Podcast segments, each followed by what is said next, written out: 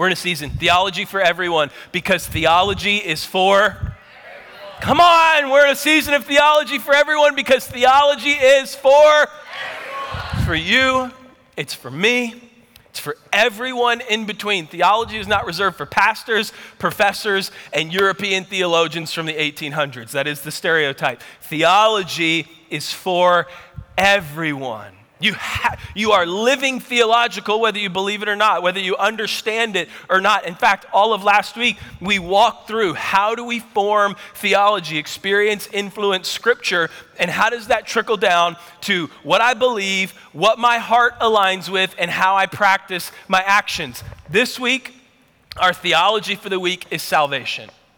Now, I was really tempted to combine because obviously salvation is through Jesus. But we're going to have two. We're going to have a theology of salvation and a theology of Jesus, what we believe about Jesus. Okay, so this week is a theology of salvation. Let me read to you a doctrinal statement of sorts of what we believe about salvation. And let, let me clarify this really quick. This season is number one, it's not exhaustive by any means. Okay, so this is not everything there is to know about salvation. This is a great building block, a great foundation for you to get started in your theology of salvation. The other thing is, it's not an apologetic. I'm not defending salvation by any means. I'm just purely giving you, and obviously I defend salvation, but I'm not giving you the arguments to defend salvation. I am giving you the doctrinal clarity of what it means to be saved, okay?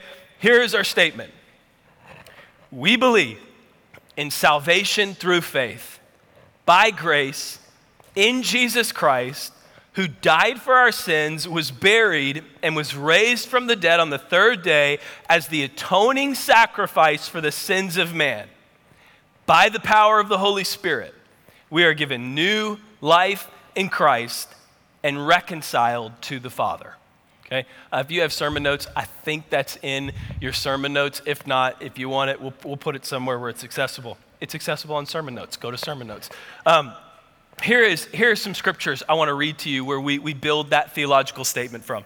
Ephesians 2 8 through 9 says, For it is by grace you have been saved, through faith, and this is not from yourselves. It is the gift of God, not by works, so that no one can boast. 1 Corinthians 15 3 through 4 says, For what I received, I passed on to you as of first importance. I love this. This is first importance. One of the most important things, what is of first importance, that Christ died for our sins according to the scriptures, that he was buried, that he was raised on the third day according to the scriptures. 1 John 2 2 says, He is the atoning sacrifice for our sins, and not only ours, not only for ours, but also for the sins of the world. Romans 8, verse 11 says, The Holy Spirit raised Jesus from the dead. That's really important to understand. God didn't raise Jesus from the dead. God, by the power of the Holy Spirit, raised Jesus from the dead.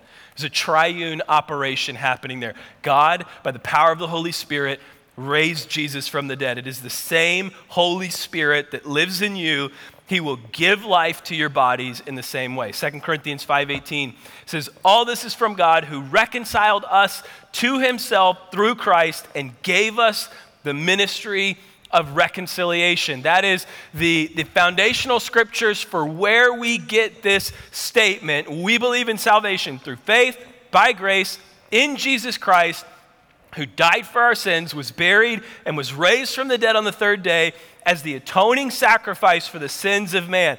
By the power of the Holy Spirit, we are given new life in Christ and reconciled to the Father here's something I think is really important for us to wrap our minds around when we talk about salvation. Salvation is not symbolic, Salva- salvation is not metaphorical. Salvation is the real saving of your life. It is the real saving of my life. Uh, uh my, uh, in our backyard, we have a, a little a stock tank pool, okay? Um, don't knock it till you've tried it. And it's two feet tall, 10 feet round.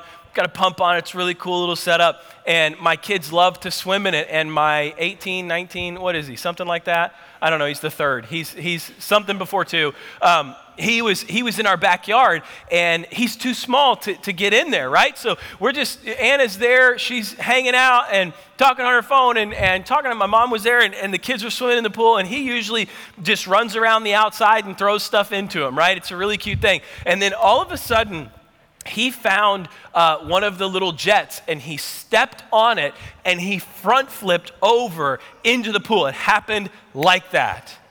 Anna didn't even see it. And all of a sudden, my son, who was in the water, he was swimming, he was under the water with goggles on. He said, All of a sudden, I saw my brother Zadok splash into the water, and I saw his face looking at my, talk about an angelic move of God to, to save our, our son, right? So he, he said, I saw my brother, and so I grabbed him, and he came up out of the water, and he lifted him up, and he said, Zadok, what are you doing? And Anna heard that, and we realized what had happened that he actually went into the pool. He fell into the pool, and Canaan saved his life. We talk about it all the time now as a family. Canaan will walk around. If you hear him walking around saying, I saved my brother's life, he's not lying. That's true. He really saved his brother's life. Had he not been in the water with the goggles on in the perfect spot and saw his brother fall into there, we would be mourning the loss of a child, but he saved his life. Intense, right? When we talk about salvation, we're not talking about a metaphor. We're not talking about something symbolic. We are talking about God reaching down through Jesus, atoning for the sins in our life, giving us a hope and a future, and raising that to life by the power of the Holy Spirit so that we can be saved. When I say I am saved, when I say I have been redeemed and saved by the Lord, I'm not talking about metaphor, I'm talking about real life. You have been rescued. I have been rescued. We have been saved. And we've been saved by a Savior who saw us sinking, reached his arms under our armpits, lifted us out, and said, You don't have to drown in this. We have to understand that, that this is real life. Okay, I gave you the structure last week. Here's how we're going to walk through this. We have orthodoxy, which is the right belief. That's where we're going to spend a lot of time today. Then we have orthopathy, which is the right heart, orthopraxy, which is the right actions, right? And if we're going to live theological, we have to have these three things nailed down. Number one, I have to have the right belief about salvation. I have to know what I believe about salvation. Number two, I have to have the right heart because salvation has saved me and rescued me. My heart has to be in tune with the Lord. And then, because of that, I have to have the right actions. I have to live out my salvation so I can live theologically. All right, so let's jump into first orthodoxy, the right belief. There are three words, um, and I'll simplify it for you, but these are three words, if you were to read a systematic theology textbook, they're going to give you about salvation. Here they are it's justification, sanctification, and glorification. Justification means I'm saved from the penalty of sin. There is a penalty for the sin in my life, and I have been justified with Christ. I am saved from the penalty of sin. Sanctification is I'm being saved from the power of sin. I am growing to be more like Jesus by the power of the Holy Spirit, study of Scripture, community, walking with God, that I am being sanctified to be like Christ. I'm being freed from the power of sin. And then glorification is I will be saved from the presence of sin. There will be a day where we will be rescued and we will be pulled up to be with the Lord and we will be saved from the presence of sin when we are glorified. So here's, here's an easy way to put it, right? Remember, we have an integrated simplicity in who we are. We are not simple people, we have an integrated simplicity. Here's the simplicity I, I have been saved, I'm being saved, and I will be saved. I have been saved, I am being saved, and I will be saved. The New Testament Greek verb soteria, which is where we get soteriology, which is the theology of salvation, it's where the word is translated salvation. It can be used, and it is used in Scripture in past tense, present tense, and future tense, okay? Let me give you all three of them. When we're talking past tense, justification, freed from the penalty of my sin, Jesus said to the sinful woman in Luke 7, verse 50, and Jesus said to the woman, Your faith has saved you. In other words, you were a sinful woman that came into my presence, but your faith has saved you from everything that you were ashamed of that you came to me with. It says, Your faith has saved you, go in peace. Galatians 2 16.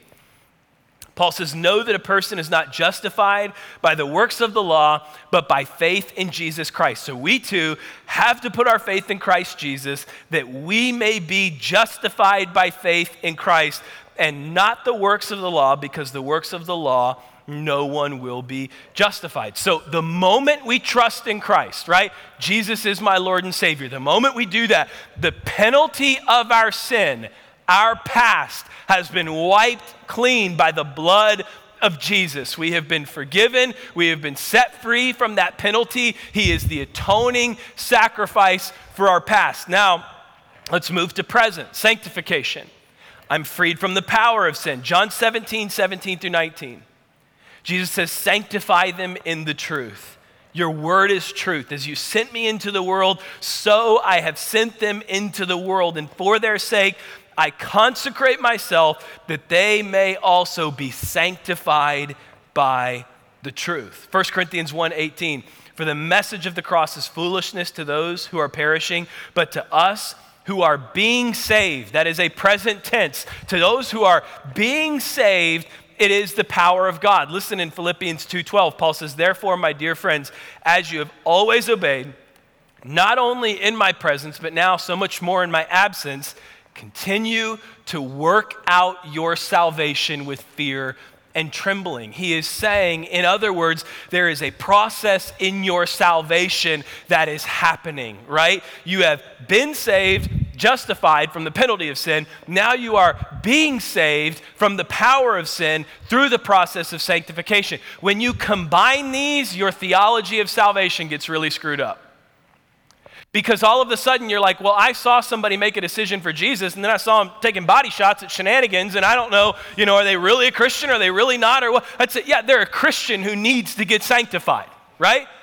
They're following Jesus, but they're rebelling in their life. They're a Christian who's been justified. They haven't been sanctified yet. There is a sanctification that needs to take place. They have to work out their salvation with fear and trembling. And then we finish here with future glorification. We are freed from the presence of sin. Hebrews 9, verse 28 says, So also Christ was offered once for all as a sacrifice to take away the sins of many people. He will come again.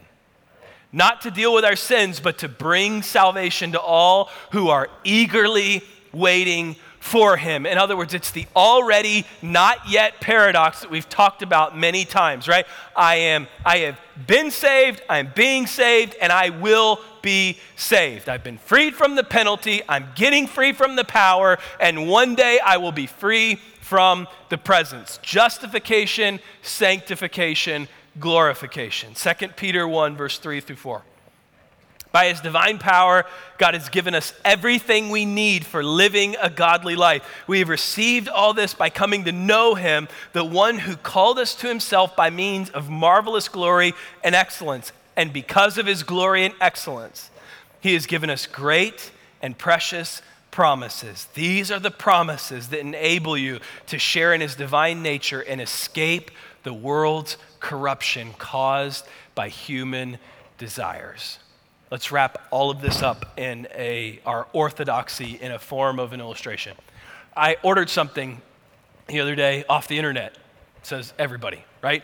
And it arrived and it was missing a part when I went to put it together. And so I called customer service and I said, hey, it arrived and I am missing a really important part to make this go together. And literally, the first thing they said was, okay, uh, order number, last name, email, and date the order was placed. And so I tell them my you know, last name, my email, the order number, and the date it was placed. And, I, and they said, What's the problem? And I said, It's missing a part. And they said, Ah, we got we to transfer you to missing parts. Here, let me, hold on. So they transfer me to missing parts. Missing parts picks up, says, Hey, it's missing parts. I said, Hey, I have a missing part. And they said, Last name, email, order number, date the order was placed. So I tell them, they say, oh man, this, this part is back ordered. I got to send you to back ordered parts. Hang on one second. They send me to back ordered parts. Five minutes later, back ordered parts picks up. What do you think the first thing they said was? Last name, email, order number, date the order was placed. I tell them everything. I'm growing in frustration right now. Enter Enneagram 8, right? I'm like, all right, I'm getting annoyed here. And so I tell them, and they said, oh man, it's not back ordered, it's out of stock. We're just gonna have to refund you. Hang on, I'm gonna transfer you to refunds. Send me to refunds. Refunds picks up. What do you think the first thing they asked me was? Last name, email, order number, date of purchase. I said, why don't you ask the past three that just asked me the same question? Such a jerk, right? And they said to me, Sir, we're so sorry. We have no way of going back and doing that. We have no way of pulling past records. We have no way of transferring that from one place to another. You just have to keep telling us. Aren't you thankful Jesus has a way of going back? Jesus has a way of going back into our past and the sins and shame and mess that we have made. And He has a way of freeing us from the penalty that we deserve. But not only does He go back, He meets us in the present to free us from the power that is continually attacking us. And one day we will be with Him, freed from the presence of it. That is our orthodoxy. That is what we believe about salvation. That we have been freed from our past, redeemed and saved. That we are free now to become a person that lives by the power of the Holy Spirit, so that in our future we will be in glory with Him. Here's what that means your past can't hold you back, your presence can't hold you back, and there's incredible things that await you in the future. Hey, there you go. Your past cannot hold you back. Your present is filled with power. And there are incredible things that await you in your future because we have been justified, we're being sanctified, and we will be glorified with Christ. What does that do to my heart? How does that impact my orthopathy? What's happening right here? I love these two scriptures from Paul. 2 Corinthians 5:17 dealing with salvation he says this means that anyone who belongs to Christ has become a new person. The old is gone, a new life has begun. Takes it further in Romans 2:29. He says, "No, a true Jew is one whose heart is right with God." That was an extremely controversial statement from Paul to a group of Jews. And true circumcision, here it is, is not merely obeying the letter of the law. Rather, it is a change of heart produced by the Holy Spirit. So, what does salvation do? It changes our heart produced by the Holy Spirit. And a person with a changed heart seeks praise from God, not from people. Understand this. The Jewish ritual act of circumcision was a guarantee of salvation. That's what the Jews believed. So they believed if I if I went through the act of circumcision that I would be guaranteed to be saved and be with God one day. And Paul is saying, no, no, no, no, no, that's wrong. It is not the act of circumcision, it is the circumcision of your heart. It is cutting away the false exterior things and living from a place of a redeemed and saved heart. In other words, salvation cuts away the false identities of our heart. What should salvation do? It should cause me to live not from the outside, not from the, the, the, garments that I wear or the outside acts that I do. It should cause me to live from a transformed inside. My orthopathy is now that I have been saved, I am being saved, and I will be saved in my future. And it transforms me from not trying to live for the praises of people, but for the praises of God. It has changed my heart. It has cut away the false identities of the world and it has redeemed me to live from the place that God has called me to be.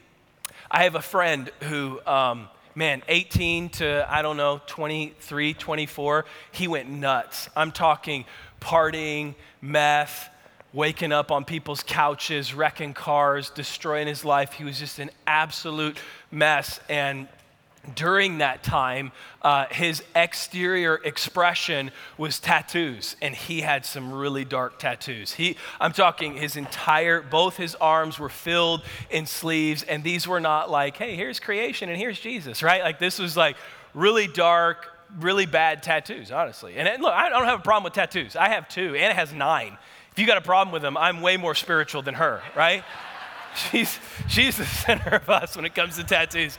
Um, But these were really rough tattoos, right? And so he gets radically saved. And when he gets radically saved, he goes, he finishes his degree, he gets a degree in finance, and he starts trying to apply for jobs. And as he's applying for jobs, I mean, he's got these tattoos. You can see he was wearing long sleeves and trying to wear a collar and just trying to cover everything up, right? Because he, he felt bad about him and he was, he was trying to get a job in finance. He told me, he said, it's hard getting a job in finance when you look like a bank robber said, It's really, really tough, man. He's like, Dude, I, I, just can't figure it out, right? So he's got all these, these, these coverings on and he's trying, he's going to these interviews and nothing's landing for him. He's really upset. And he said, Man, I kid you not, the Spirit of God spoke to me, quit covering up who you are.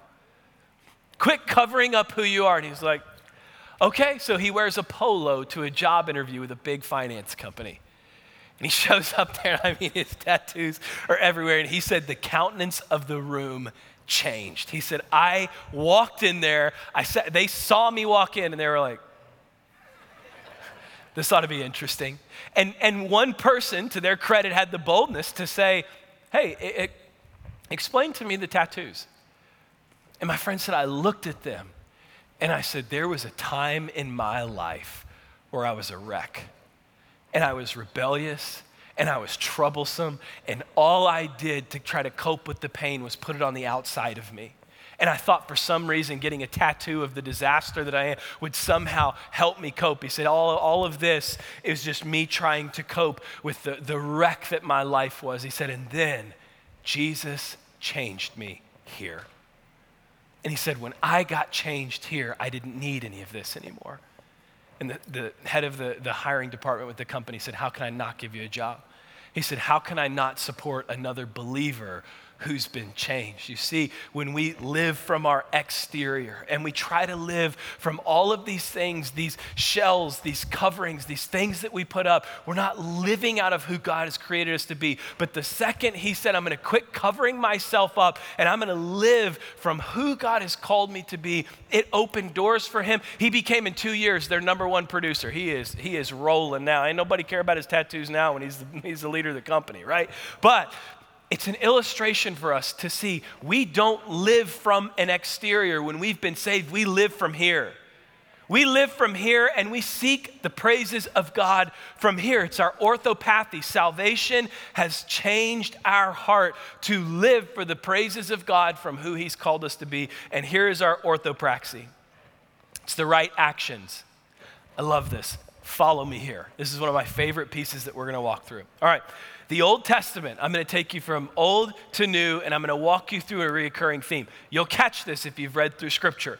The Old Testament talks about the way, right? The way of obedience and the way of disobedience, the way of righteousness and the way of the ungodly. You hear over and over and over God say, If you will obey my commands and follow my decrees, I will give you the land that you've hoped for. But then what does he say? But if you do not obey my decrees and you do not follow my commands, you will find desolation and it will be really, really bad for you, right? Allah children of Israel all throughout the Pentateuch and on, right? There was just, there was this known way of choosing one of two ways. I choose the way of obedience or I choose the way of disobedience. And then we get to the New Testament and the entry of John the Baptist. And here is the ministry of John the Baptist. Mark 1, verse 3, John the Baptist says, A voice of one calling in the wilderness, prepare the way for the Lord,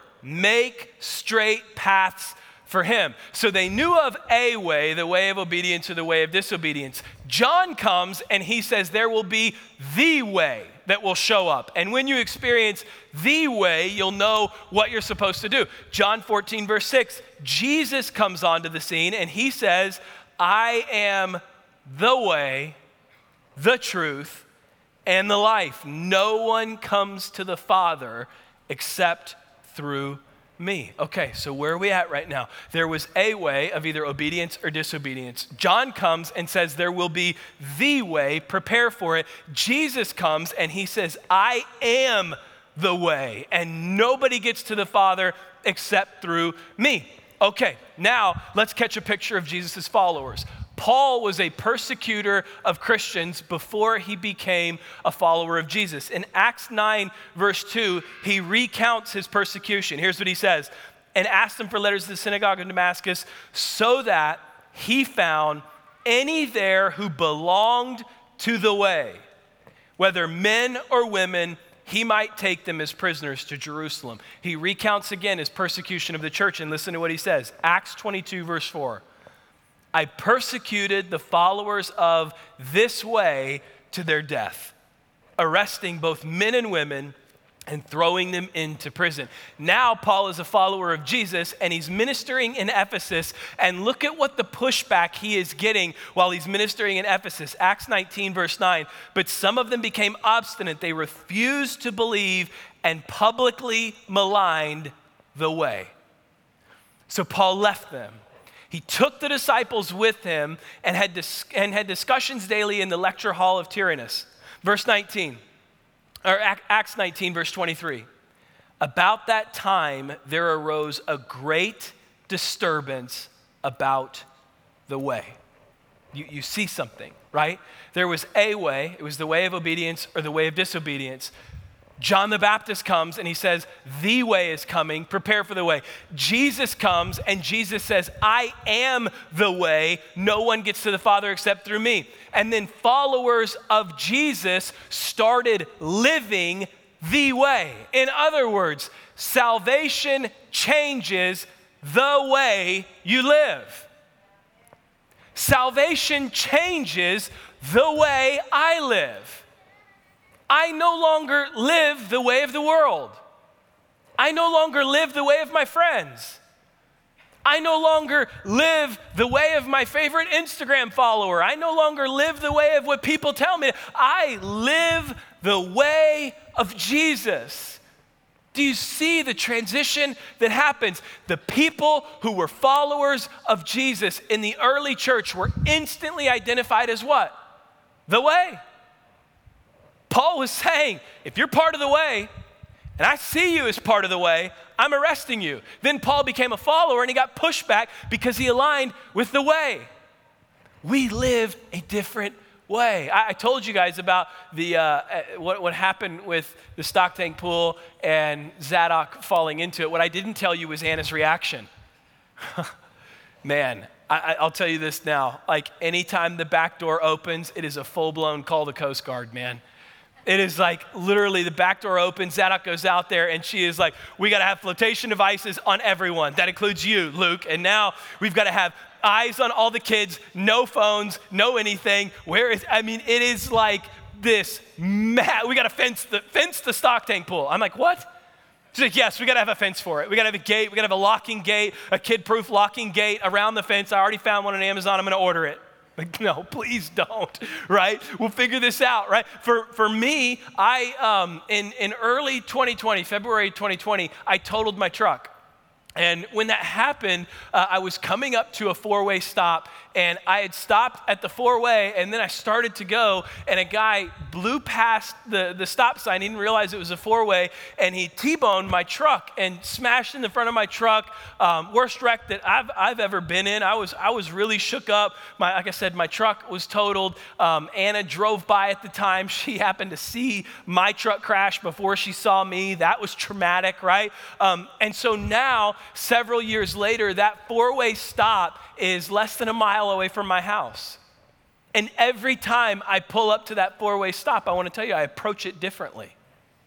I stop, I look, I inch forward a little bit because there's a big tree right there, and I, I look a little more, and, and my actions have changed because of something that happened to me. Anna's actions in our backyard have changed because of something that happened. When we talk about salvation, the way we live changes because something within us changes right? So we put this all together. What do I believe about salvation? My orthodoxy is this that I have been justified, I am free from the penalty of my sin in my past. I am sanctified. I am walking through, growing in power to overcome sin. And in my future, I will be glorified with Christ and be with Him. So, what does that do to me? It cuts away all the callous, the lies, and the false identities of my heart so that I can live the way. That is our theology of salvation.